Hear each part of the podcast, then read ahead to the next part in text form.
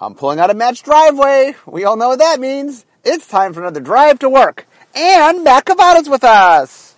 Good times. So uh, I, I thought I would see less of you, but uh, I'm uh, we're getting more Matt podcasts. Feast or famine. Okay, so today I thought we'd talk about another um, creative topic, something the creative team does.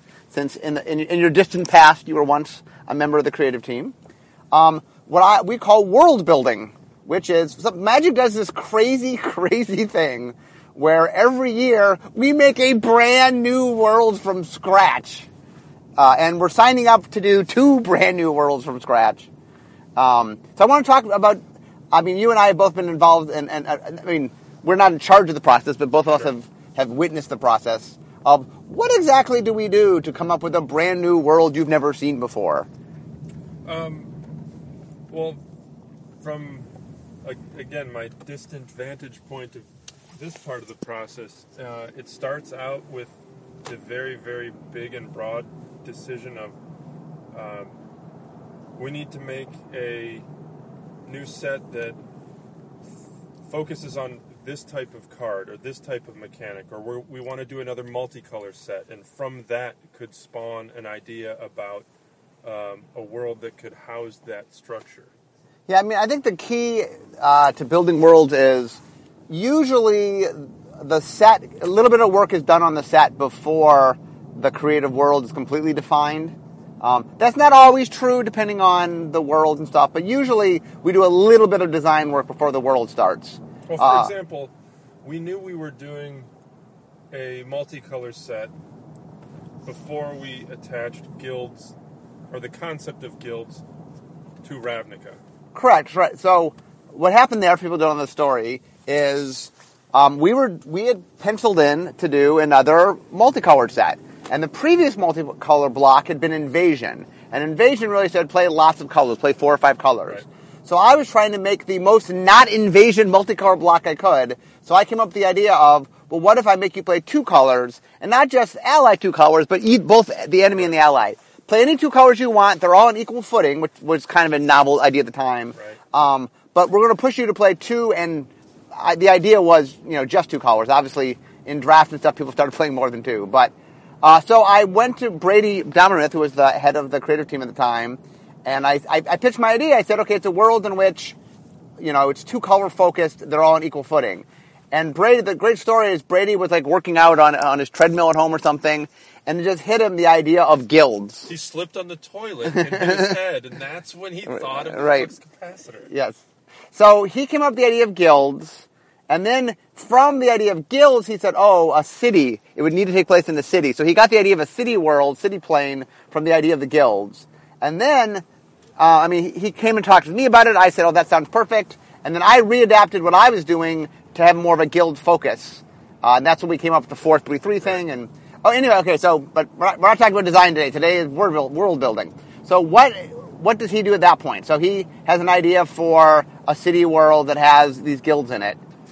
Um, well, what I remember, because I was I was involved in the um, in the world building process for for the first go round with Ravnica, is that um, we started working on the personalities of the individual guilds. Yeah. At that point, um, the concept of a city world uh, was mostly going to be realized in the um, concept art push.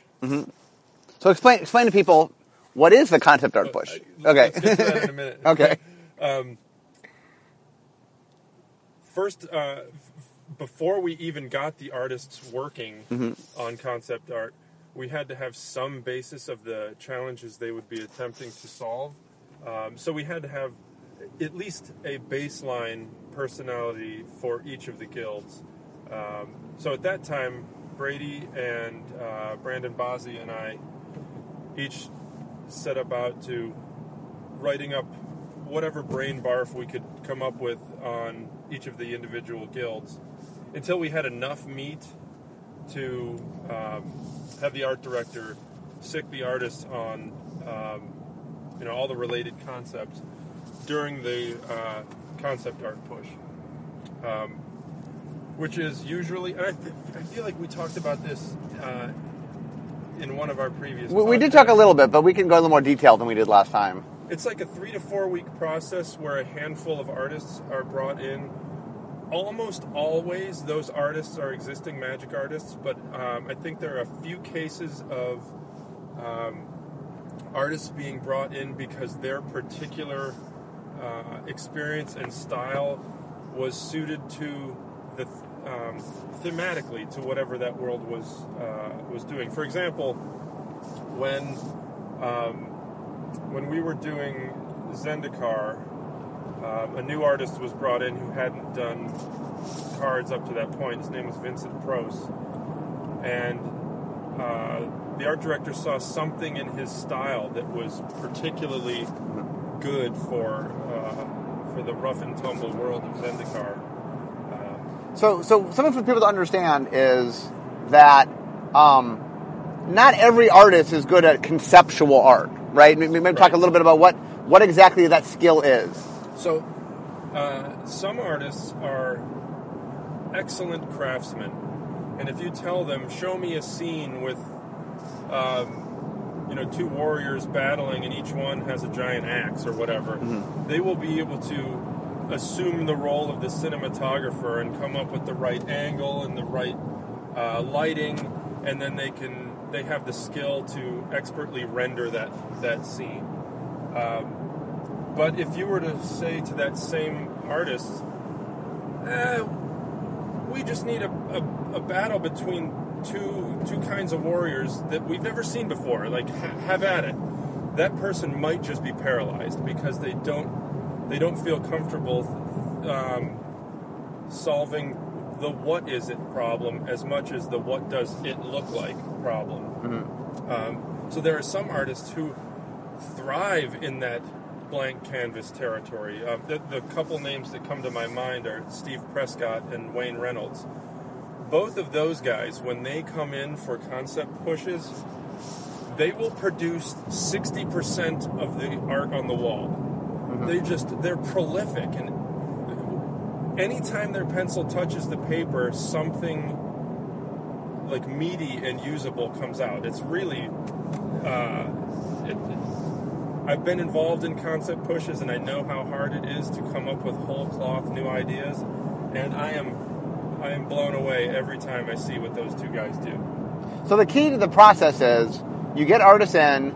Uh, there's been some work ahead of time. I've, I've talked before how currently the creative team is split into two uh, separate teams. There is the story team and there's the art team.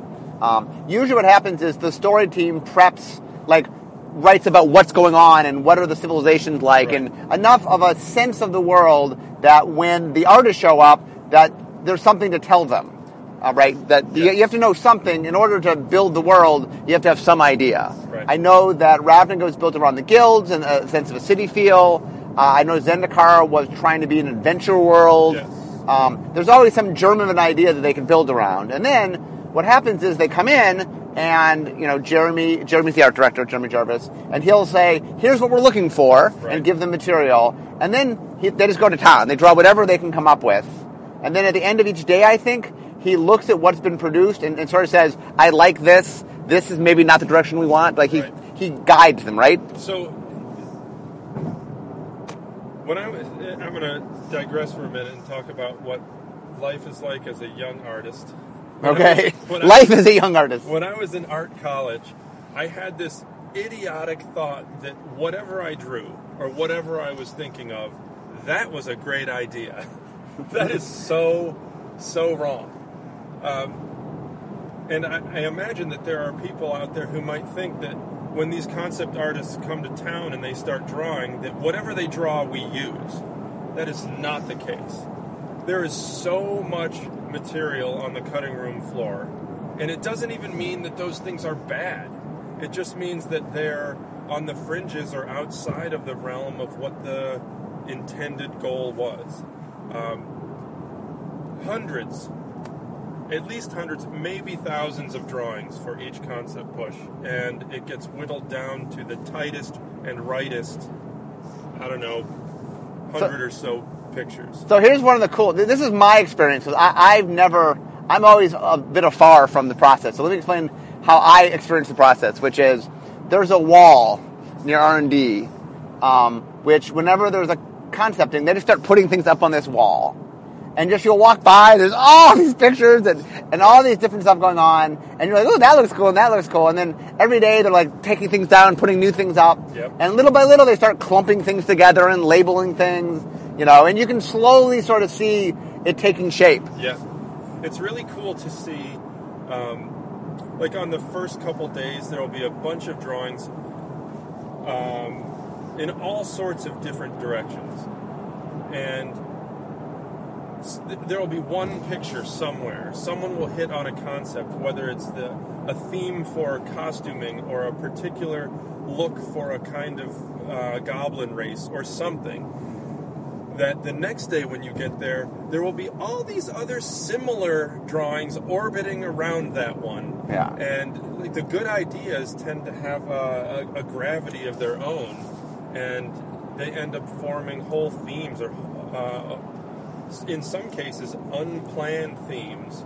Um, a great example is when um, when we were doing the concept push for Zendikar there was there was very little pre-writing given to the artists other than uh, lands are going to matter here and mark tedin and vincent and i were um, sort of doodling around trying to find an answer for something anything and tedin drew what we now know of as the hedron Yes. the uh, eight-sided like diamond shaped thing Yeah. and we were so excited that there was anything, anything that seemed cool, that we started putting it in everything we did. We're like, you need a tree? How about I stick that thing in the tree? You need a guy? I'm going to put that thing on the guy's club. Like, it was everywhere. And it ended up becoming uh, an important part of both Zendikar and other worlds. It's, it's, it's Well, really so- cool how organically that happened. Yeah, let me let me explain something so people understand this. The Eldrazi did not exist as a story point when they started creating it. When they made the Hedrons, they're just cool looking Yeah, Hedrons. they were just cool. And then the um, story people said, these Hedrons look awesome. Why are there Hedrons? And so they started having to figure this thing out. And that from that, they came upon the idea of these creatures, these ancient creatures trapped in the world. And that one of the reasons the world was so crazy was his reacting to this. And that, like originally the plan was for Zendikar was there was going to be a large set and a small set, so Zendikar and Worldwake. And then what you guys all know as um, Rise of the Eldrazi was going to be a, set in a completely different world, not even going to be in Zendikar. And um, and then once the creative team came up with this idea of the Eldrazi trapped within, Right. they're like, oh, instead of going to a new world, what if we just release the Eldrazi? That's the third set. Right. And and so like these little Hedron doodles, you know, ended up being like a major magic story point. Yes. So- So most of the time, the stuff that we see um, developed on cards is intentional. It's absolutely intentional. But every once in a while, you do get something that is um, the the random brainchild of one of the concept artists that ends up, uh, you know, gaining gaining a little fandom of its own. So the other thing that happens is not only are they trying to build the world, but the um, uh, usually Jeremy, whoever the art director for the particular project is, is also giving them assignments. For example, sometimes, like I know in Innistrad, we knew we wanted werewolves. So like one of the things was okay, we, we knew there were werewolves, we knew there were vampires, we knew there were zombies, we knew there were uh, spirits and humans. We knew that. But it's like, oh, well, we wanted zombies in both black and blue, but we wanted them to look different you know and so we had come across the idea of well maybe black zombies are necro, necro, ma- man, necromantic Yes. uh, you know zombies raised from the dead where blue might be more frankenstein like Yeah. science made zombies but that's all we had and so we said okay and then f- during the creative push like the skaabs which were the the frankenstein ones you know they they went out and figured out how to make that look and we knew we needed the werewolves to have a distinctive look that matched the world but felt like a magic's take well, let's talk about that for a second. The idea of magic's take on blank. Right. Uh, Well, that's uh, that's super important during world building. Not only just to set the magic take apart from the the um, the concept that you're used to seeing outside of magic. But magic has to leave space for itself to reiterate on that concept so that we can make another kind of zombie the next time we go to the world we haven't invented yet, and then another kind of zombie on the world after that. We can't um, we can't go blindly into um, using up all the good concepts all at once. In a lot of cases, we have to use uh, a, a painful amount of restraint to say that is so awesome, but we're not going to use it yet. Yeah, the, the other thing that happens is uh, they always sort of ask us what our needs are because one of the, for example, one of the things about making a magic world which is quirky is there is, and, and it's not literal always, but there is a plains and an island and Yep. a mountain and a swamp and a forest on every world. Some something that at least evokes each of the five colors. It might not literally be those five Right. things, but th- that sense of ecosystem uh, really forces magic to go to places that other worlds might not do. Well, there's also a, um, a very difficult construct, and that is uh, not only do you have to have those five kinds of land, those five colors, but you have to have a medium sized flyer in that color, no matter what. Um, and, like, let's say you have a concept for a world where everything's tiny. Well, guess what? We can't do that. You, Right. You just can't. You, you, you can't do it. You can't support a whole Right. Why we never- set without beefy creatures. Why we never visit Zagovia. Yes. So the, the thing we make a thing called a creature grid. Creative team makes up what's called a creature grid. So what a creature grid is is all the colors and all the sizes, and then flying or not. So it's sort of like for each color you need a small flyer, small non-flyer, medium flyer, medium non-flyer, large flyer, large non-flyer. Now there's some holes sometimes, like green large flyer usually isn't necessary, so they don't have to worry about that. But part of doing the creative thing is saying, okay, well, what are in these spaces? And sometimes when the artists come in, it's like, okay, guys, we need to figure out what the big white flying thing is in this world. Right. Do you have any ideas? You know? And that gets that gets really challenging when you think about okay, we're in a city world. What is the giant uh, giant green land creature? Well, what's it doing in the city? Yeah. what do you do? What is that for? So that takes uh, that takes some some real creative thinking. Um, if there's any if, if there's any notion that I would want people to know about the world building process is that it is not a um, it's not like a whimsical journey through random ideas that there is a lot of rigor and requirement to it that um, it is an equal balance of creativity and discipline really. And, and the thing to remember is, so the the, the thing that gets created out of this this process is what we call a world guide, which is samples of the different, you know, here are the different races on the world, and the costuming, and the weapons, and the locations, and Right. um, now once that is done, there are still, I mean, our, freelance artists have some freedom to extrapolate from what the world guide is doing. yes Um, and so some of the things, but one of the neat things sometimes is we make a world guide and then our other artists who were never even in the building during that, because they see what the, the was done, like can sort of make new things but that fit the tone of the world. Um, in general, the the material that's put into the world guide is not the corner cases. It's the the staple creatures and races and themes that will play out a number of times on cards illustrated by other people, um, and that those fringe elements, sometimes really interesting and really compelling, um, those don't end up getting cooked into the world building or the world guide.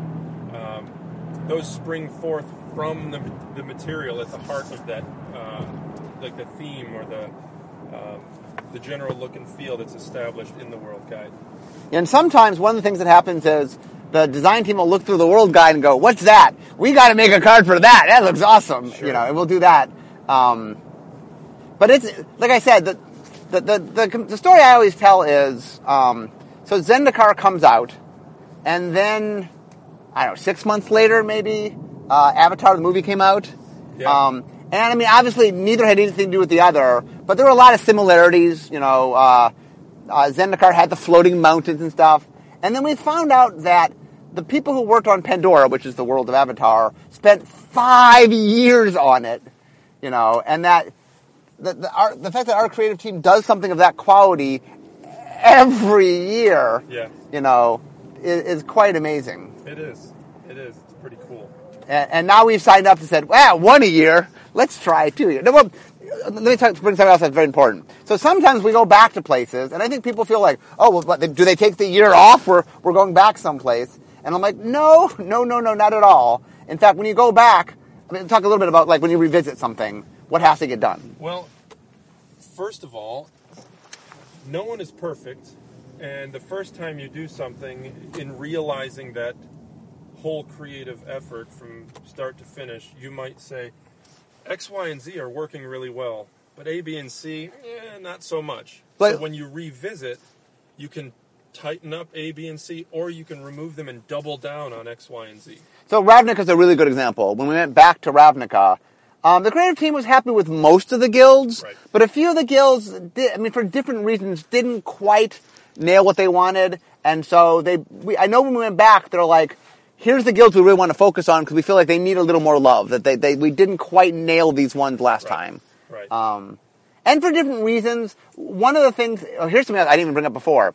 One, another problem Magic has is you are in between sets, in between worlds. So whatever the previous world did, you kind of bend to get away from it. And so, um, I know, for example, Simic had this problem in the original Ravnica, which was the, the set before Ravnica was Kamigawa. Right. And Kamigawa had a lot of animal hybrid type things. Well, the Simic, they love animal hybrid type things, but we, because we had just done that in, in, in so much volume, they pushed Simic a different direction.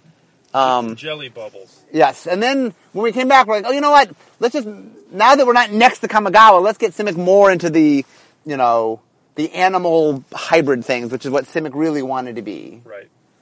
Um, and another example of this is Innistrad fouled uh, Rise of the Eldrazi, um, and both Rise of the Eldrazi and oh no, sorry, not Eldrazi, uh, Scars of Mirrodin. Uh, Innistrad fouled Scars of Mirrodin. Well, the Phyrexians are- are very much horror-like. You know, so we were going from something that was very horror-inspired to something else that was horror-inspired. That's a tricky word to say correctly. Um, so what we decided was we had to carve it up. So what we did was uh, the creative team made the choice that New Phyrexia was more science fictiony in its horror, and that um, Innistrad was more gothic in its horror. And so to pull them apart, so that even even though they both had a horror quality to them, um, they felt and looked different. Right, right. Uh, If you think about um, the the second swing at Ravnica or Mirrodin, for example, um, they, it, it's almost like you get to imagine what the creative team would have been able to accomplish if they had two years to do the project instead of one. Yeah. Uh, I mean, like you said, the Pandora Yeah. people had five. Yeah. So how how tight and awesome would things get? You know, if you have more time.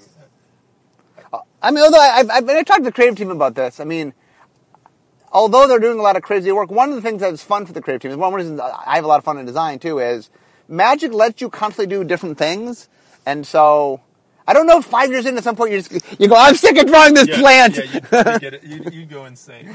You'd start having nightmares about the plant. you know the i mean obviously that world was very very realized but i mean the the thing i like about magic is that we we're constantly sort of i, I call it pushing the pendulum that it's really neat that you know one year we're in adventure worlds and next year we're, we're back on Mirrodin and it's, it's this creepy Phyrexians and the next year we're on gothic horror and next year we're in what uh, greek greek inspired you know and that we're constantly changing things around um, and then one of the things that's interesting we didn't even get to this is the idea of inspiration Yeah. that every year, some sometimes it's more direct than others, but no matter what we do, um, there always is some real world inspiration to draw from. Ravnica, for example, what Eastern Europe?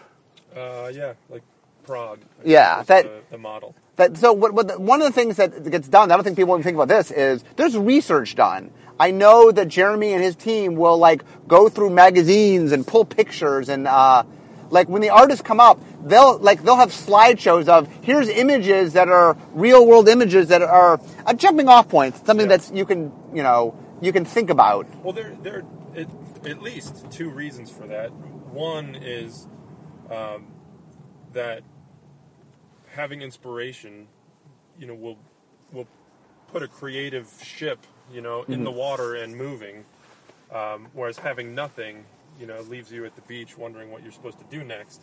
But the other thing is that when you start with something that is a, a, a recognizable beginning, that's the like that's the, the heart of a resonant concept. And what Magic has been trying to do more of lately is iterate on resonant concepts, things that people know and love and already have a uh, sort of a geek appreciation for, rather than inventing whole cloth some weird esoteric thing. Um, sometimes that's fun, but for the most part, we have been reaping the rewards of uh, of seeing our creative that it's based upon a broad concept like Gothic horror or Greek mythology, and that people just really, really love that. And, and so those are Khans because that's the current set as, as an example. So what what we did with the Khans of Tarkir was there were five factions, and each faction had a different real world influence. Um, and it wasn't the thing that's important is it wasn't that they were trying to recreate the exact versions of them, but they just needed something that was a jumping off point. Yeah. Um, and one of the reasons that the factions I think really work is they feel very different. That when you look at the Temur and compare them to the Jeskai, they're really different. They're different things, and that, but they all came from a similar geographic sort of, you know, Sure. that there was something that kind of linked them together, so they felt connected. Right. I think that was important. Um, Yeah, it's almost like uh, as a fan, you decide do you like Conan movies more or do you like uh, kung fu movies more, and that Yeah. will tell you which of these is going to resonate with you more. Yeah, and, and one of the things that we, I mean, obviously we're almost out of time here, but I, I we, we just got to work. Um, no, no trophy today. Uh, one of the things that I notice as we move forward is that, um, we definitely the creative is starting to take more and more to lead in the world building, meaning it used to be, we're doing a set all about gold. What's that going to be? Right. And now creative's coming to us and we're working much earlier to say, here is a concept we're playing around with, and we're like, well, here, you know, here's our themes, and we are marrying much, much earlier what those things are, and that the worlds are becoming more and more realized because we have ingrained the creative process even earlier into what we're doing. Um, we now have what we call exploratory design, which is super early, and so we'll actually uh, talk with the creative team like before design even begins, and it's it is very very fun to watch sort of ideas. Um, although it's funny because a lot of times people will pitch things early, and until you can see them, they sound crazy sometimes. Yeah. Um, like Jeremy will say, "I see such and such." You're like, "What?" And he's like, "I also show you." Like, until you see it, you can't get it. But anyway, we are now here at work. So Matt, thank you very much for joining me. I hope you guys learned a bit today about. Uh, I don't know. Any final thoughts on world building? Any final uh, takeaways? No. No.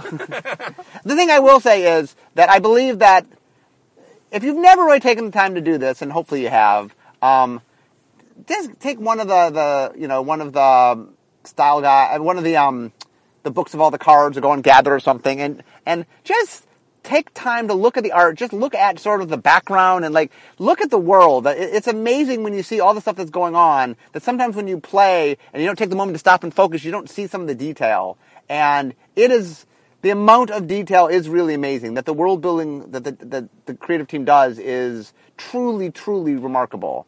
And I, I think one of the big assets the game has is that we create really interesting amazing world. I mean, I think the game's a great game, but the fact that we layer this great game on top of this amazing creative, I I think is one of Magic's greatest strengths. Yeah.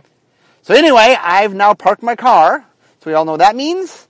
It means it's time for me to end my drive to work. So I'm off, and Matt and I will be making magic, and we'll talk to you soon. Bye.